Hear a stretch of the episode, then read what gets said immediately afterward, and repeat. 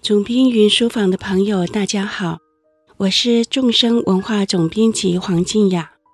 又到了我们每周一次空中谈心的时间。这次因为这个礼拜六就是中秋节了，我们华人都知道中秋就是月亮节，家人都要相聚赏月，所以我们要来谈一个跟月亮有关的话题，叫做“心头的白月光”。心头的白月光，听到这个题目，大家可能以为在讲初恋吧，以为静雅老师要曝光自己的初恋故事，其实不是啦。我们要讲的是像月亮一样，千江有水千江月，千处祈求千处应的观世音菩萨。我们要说的。是像月亮一样，给人光明，但不给人压力，光明而清凉的慈悲心。好，那首先我们要来说说，为什么用月亮来比喻菩萨呢？这有一首很有名的偈颂，多数学佛的朋友都听过。那如果你是佛法小白，第一次。听到这个观点，就是其实把菩萨比喻作月亮是一个悠久的传统，有很古老的历史了。我们就来介绍它的源头出处。这首偈颂是这么说的：“菩萨清凉月，常游毕竟空，众生心垢净，菩提月现前。”意思是说，菩萨就像一轮清凉的月亮，经常悠游在究竟空性的虚空中。只要众生的心成够清净了，那轮象征圆满觉醒的月亮就会出现在我们的心湖上。这个寄送。原文是从宋朝的黄庭坚诚心停诵来的。那这个其实是出自《华严经·离世间品》，就是它原文的意思是出自《华严经·离世间品》。那这首诗为什么会这么有名呢？它有几个原因，一个原因是。我们整个华人世界对于观世音菩萨有特别深的缘分跟感情，也因此对所有的菩萨都有更深的情感或者是依赖。所以讲到菩萨功德，我们就会觉得特别的放松跟相应。那这首直接把菩萨功德比喻成月亮清凉。光明、柔和、抚慰人心的功德，也因此流传得非常的广。他的意思是说，虽然月亮只有一个，但是不管在多大多小的水，就是不管它是大海、大江、大湖、大河，乃至于小到一小瓢水、一泥洼水。只要有水的地方，就可以有月亮的显现。所以有个很有名的偈言说：“千江有水千江月，万里无云万里天。”天空中的月亮只有一个，但是只要有水的地方，就能够映照出月亮。观世音菩萨看起来好像只有一个。那全天下向他祈求的人这么多，他哪里照顾得来呢？但是，只要我们自己的心湖澄净了，我们的垢染障碍自己沉淀下来，我们就会感应到观世音菩萨跟我们相应的那个部分。当我们的心柔软了、放松了。观世音菩萨慈悲的讯息就会在我们的心湖显现，就像平静的湖面上就会有一轮清楚的水中月显现一样。好，那我们接着要来说说，既然我们今天讲到月亮，其实要提醒的是菩萨的功德，要提醒的是我们每个人心中都有的慈悲的本质。那我们其实是要。知其然，又知所以然。就是我们既然有缘谈到这个题目了，就不要把它糊过去，把它了解清楚。慈悲这个主题的定义到底是什么？菩萨他又是什么意思呢？那如果朋友们你已经听过了，就算是复习或者是陪伴聆听好吗？好，我们要先来介绍菩萨的定义，它的。意思是觉醒的心灵勇士，菩萨的完整名称叫菩提萨埵，意思就是觉醒的心灵勇士。那菩提萨埵它是梵文的声音翻译，简称菩萨。它的主要功德是利他。那他因为发下利他的誓愿，所以可以不畏惧世间有情的数量之多、众生恶业之重、习气之深，直到轮回空尽都要利他的时间之长，都会勇于利他。因为菩萨已经觉醒，所以知道众生恶业跟轮回，不管。多么深重，多么看起来可怖，都只是一场梦，所以可以不疲惫、不厌倦地利他。也因为菩萨已经发下了利他的誓言，所以他在帮助众生的时候，不管遇到什么困难，都不会放弃，永不放弃，就是菩萨的功德之一。那菩萨。既然有这么多的功德，为什么我们还在这儿受苦呢？为什么受苦的生命、受苦的人还这么多呢？其实是因为我们自己的心湖不干净，我们自己心湖上充满了垃圾障碍物，所以没有办法倒映天上那一轮清凉。明亮的月光，这其实是我们自己的问题，所以菩萨要给予我们帮助，我们自己这一端也要自己努力，把心湖的水要弄干净，让它澄清，能够倒映天上的月光。话说回来，菩萨有多少位呢？因为多数华人应该只认识观世音菩萨一位，多一点可能再加两位，谁呢？文殊师利菩萨，啊、呃，就是主要功德面哈、被传颂的是智慧的文殊菩萨，还有地藏王菩萨，就是地狱不空誓不成佛的地藏王菩萨。我们华人大概总共只认识这三位菩萨，但是最熟的是观世音菩萨。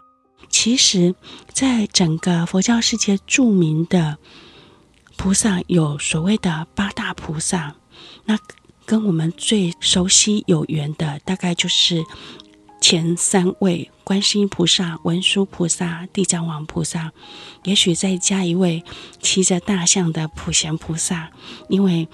我们对普贤行愿品都会相对熟悉，普贤行愿品的大愿也很感动我们，所以我们对普贤菩萨也是有一定的熟悉、信任跟亲切感的。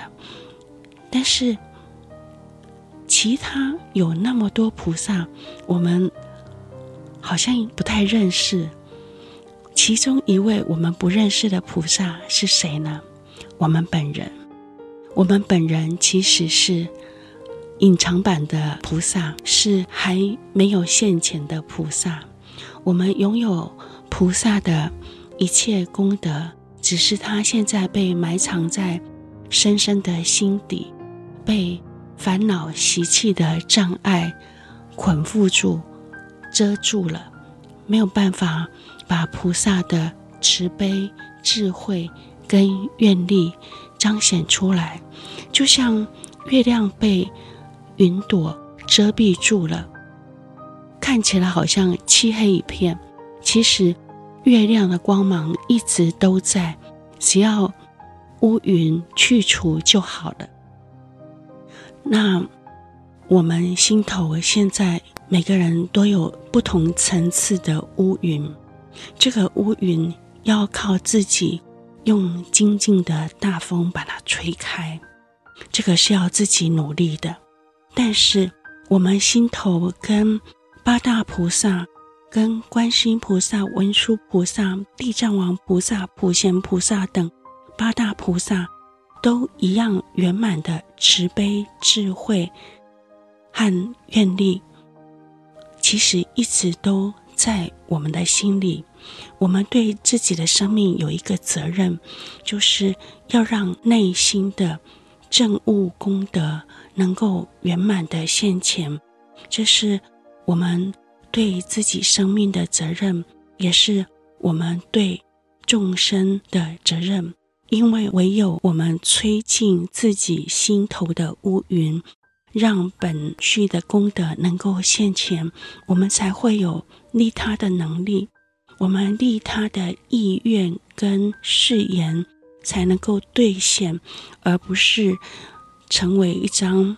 想起来自己都很害羞的空头支票，成为一个自己都帮不了，还说大话想帮别人的一个凡夫菩萨，顶着一个菩萨的名字，但是想起来很害羞，因为只是一个添乱的咖，连自己都帮不了。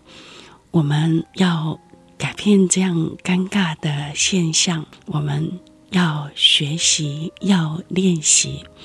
学习慈悲智慧的教法，练习禅修，让自己心头的乌云能够吹散，让自己心湖上的污垢能够沉静、沉淀下来。那天空中那一轮菩萨的圆满月就会映现在我们的心湖上。好，那我们再来说说。慈悲是什么呢？慈悲，它的定义是：慈就是给人快乐，悲就是拔除痛苦。慈悲心它的基本的定义就是为自己、他人以及一切生命拔除痛苦，给予快乐，这个就是慈悲心。那有时候听到这里，很多人会很诚实的说：“啊，有人做得到吗？啊，说得这么伟大，如果做到一半就很了不起了。有人真的做得到吗？”我们要相信心的力量，我们要相信生命的潜能，做得到。但是要学习和练习。那起点在哪里呢？既然它的远景这么庞大，有没有一个近处可以入手的起点呢？有的，我们可以注意我们维系的善意和不忍。比如说，我们都会很自然、不造作、不作意的，对小孩子、对小动物受苦，有自然的不忍心，会不假思索的去帮助他们。要注意这个自然的善意跟不忍，要注意这个不假思索的利他的行动力，因为那就是菩提心的光，那就是慈悲心展现出来的一种征兆。我们要看见，我们本来就有这一点，它完全不是洗脑造作出来的，它本来就在。然后发展它，培养它，让它坚固，让它壮大，让它从世俗地到圣义地有利他的能力。处女仁波切曾经在维系生的课程里面，要我们经由各种练习，包括和自己印记的握手练习，还有把错乱超速的气带回丹田的家，这些练习之后，去连接本质爱，就是本初善，或者是没有条件的幸福感。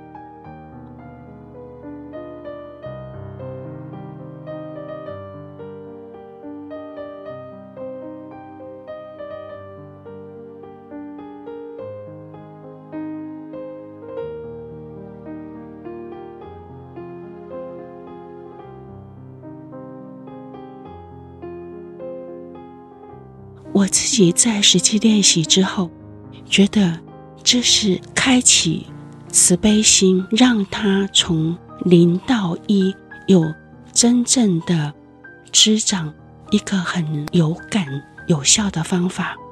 朋友们也可以试试看，就是我们可以让自己安静下来，让心回到当下。那让心回到当下有很多种方法，我们可以找所缘境，我们也可以把注意力带到呼吸上。然后，如果你觉得心不平静，心受干扰，可以跟那个印记，就是所谓美丽的怪物，去握手同在，或者是用保平气、柔和气的方式，把。错乱超速的气，一再的带到丹田，这样子做，心的明晰会自然的增长，在心平静而明晰的当下状态中，去连接那个本然安好的感觉，去连接心里那个没有条件的幸福感。请注意啊，那就是本质爱，本初善。那就是慈悲心的原点，连接上它，慈悲心会有真实的增长。这是我的经验谈，供养给大家的中秋节礼物。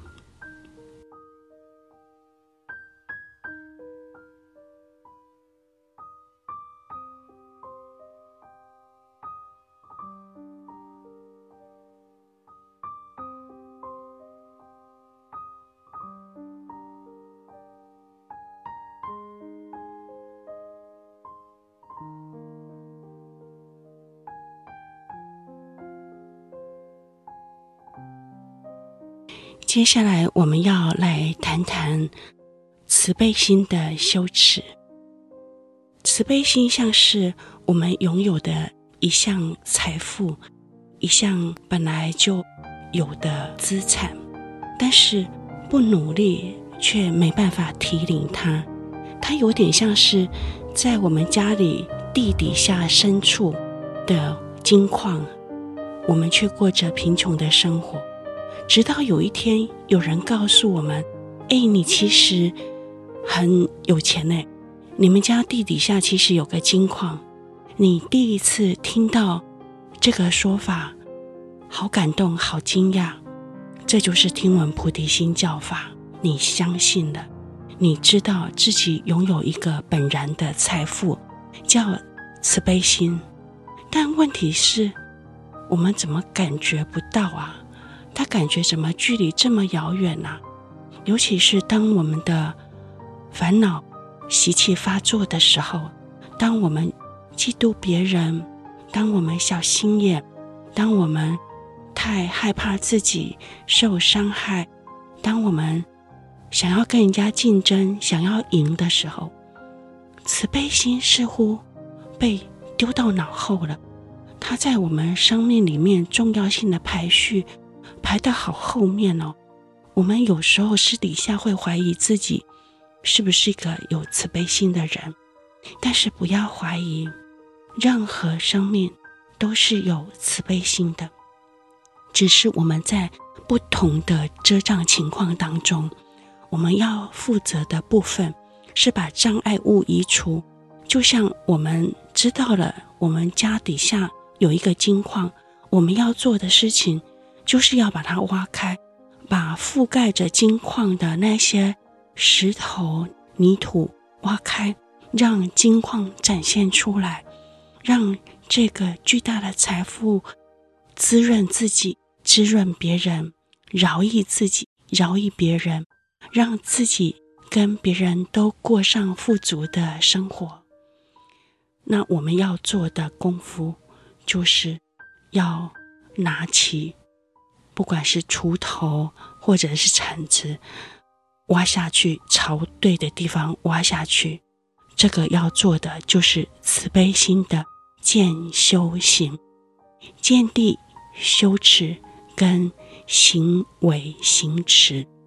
好，那这个三个层次。见修行三个层次是所有佛法修持都一定会有的层次，在慈悲的修持也一样。我们先认识理论见地，然后说服自己相信它。相信它之后呢，我们要练习，就是要做慈悲的禅修。要在坐垫上跟坐垫下，就是生活里，都练习它。练习的过程一定会跌跌撞撞，一定会有挫折感，但是这是让慈悲点点滴滴从理论变感受的过程，这是一定要做的。除非我们打算放弃这笔。本有的财富，如果不放弃，这个跌跌撞撞的过程是一定要经历的。直到有一天，我们会真实的感受到慈悲心。有一天，你不用再生气慈悲心了。那一天，慈悲心就是你，你就是慈悲心，再也不用作意的升起慈悲心。再也不用提醒自己，也不会忘记，因为我们今天要谈的是中秋主题，跟月亮有关。那我们就拿月亮来当比喻。明就仁波切说，有三种月亮，那这三种月亮是三个修行的层次。明就仁波切在教导心性教法的时候。经常说，三种月亮就是理论、感受跟了悟三个阶段。那我们用慈悲心来套用这三种月亮三个层次，也完全的相符。首先，如果我们要给自己的慈悲修持一个蓝图的话，第一个阶段。我们会经历画中月的阶段。画中月是什么呢？就是假设有一个人从来没看过月亮，他根本不知道月亮它的长相、颜色是什么。那他的老师或父母就可以给他看照片或者是图画，让他知道月亮的颜色、形状是什么样子。这是理论见地的层次，我们需要有这个层次帮我们建立正确的观念，然后我们要相信，要照着做。但是这个相信还只是头脑的相信，理论的相信，我们并没有打心里相信。怎样才能打心里相信呢？要到第二个层次，就是实修感受的层次。这个层次，明就仁波切会称它为水中月。水中月的意思是，它比画中月具体一点了。当湖面上没有风吹动，非常平静的时候，它就可以映照出天上的一轮月亮。天上的月光会清晰稳定地映照在湖面上，这就是水中月。你清楚地看到月亮的颜色、形状，栩栩如生的在你面前，但它是不是真正的月亮呢？还不是，它只是栩栩如生，但它还不是，它是天空月亮的倒影。这是感受的层次，我们要让自己从见地进入感受的层次，就是对慈悲有感。要让自己对慈悲有感，必须在禅修殿上做慈悲的实修，必须在下了禅修殿之后，在生活里面点点滴滴的练习。必须穿越挫折感、无力感这个过程，然后你会点点滴滴真实生起给人爱与快乐的慈心，因为不忍而想要帮助别人拔除痛苦的悲心和不由自主努力向前的行动力。这是非常重要的感受的阶段。我相信，在听这个录音、Podcast 或者是广播的朋友，很多人已经到了这个感受的层次。但感受毕竟是起起伏伏的。我们在低落的阶段要安忍，要坚持下去。菩萨的功德之一。就是永不放弃呀！我们要记得这一点。练习着，练习着，有一天我们会进入空中月的阶段，就是到了实证了悟的层次，也就是抬起头，忽然看见天空中一轮月亮，那这就是真实的月亮了。这就是真实的慈悲心了。这个时候不用再作意的升起慈悲心，因为这个时候我就是慈悲心，慈悲心就是我。但是要到空中月的阶段，要到实证了悟慈悲心的阶段，还有漫长的路要走，这是我们的远景。在中秋节的这一天，当我们抬头看见月亮，要记得这是慈悲心的象征，要记得这是菩萨誓言的记。这个印记不是维系生教法里面的那个负面的印记，而是一个光荣的象征。这个时候，我们要记得唤醒。慈悲心，让它增长。在无心无月的时刻，让我们记得，我们还有内心的白月光，那就是一直在本质中发光的慈悲心。接着，我要仿照发菩提心文的句型，发下我们的中秋节慈悲祈愿文。朋友们，你们也可以以自己的语言写下你的慈悲祈愿文。愿月亮做我们的证人，愿我们记得今天的发愿。菩提心，那心头的白月光啊，还没升起的，请让它升起；已经升起的，请不要让它退转。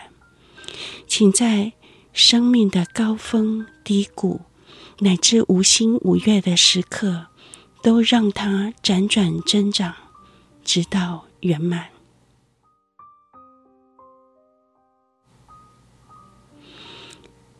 愿我们记得，愿我们实践，愿我们成为菩提心。好。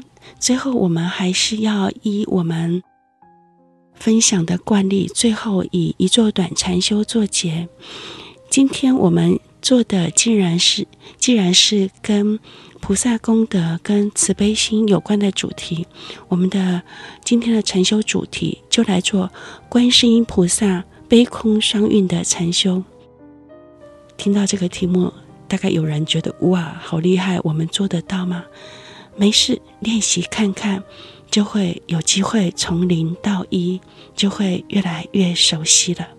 好，我们一样先调整身体的姿势，脊椎松而直，全身肌肉放轻松。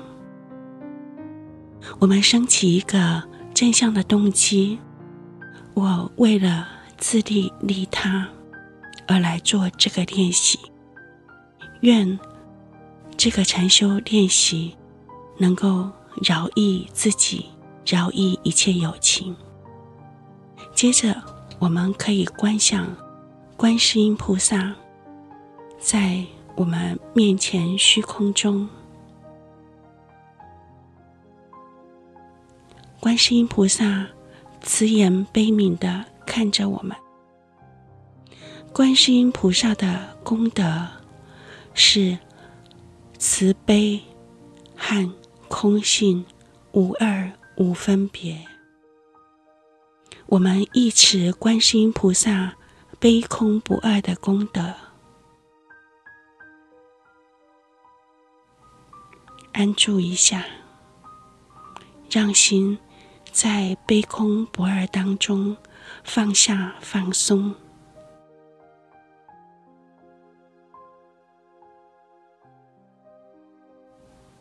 最后，我们观想面前虚空中的观世音菩萨。化成一道光，进入我们的身体，与我们合一无分别。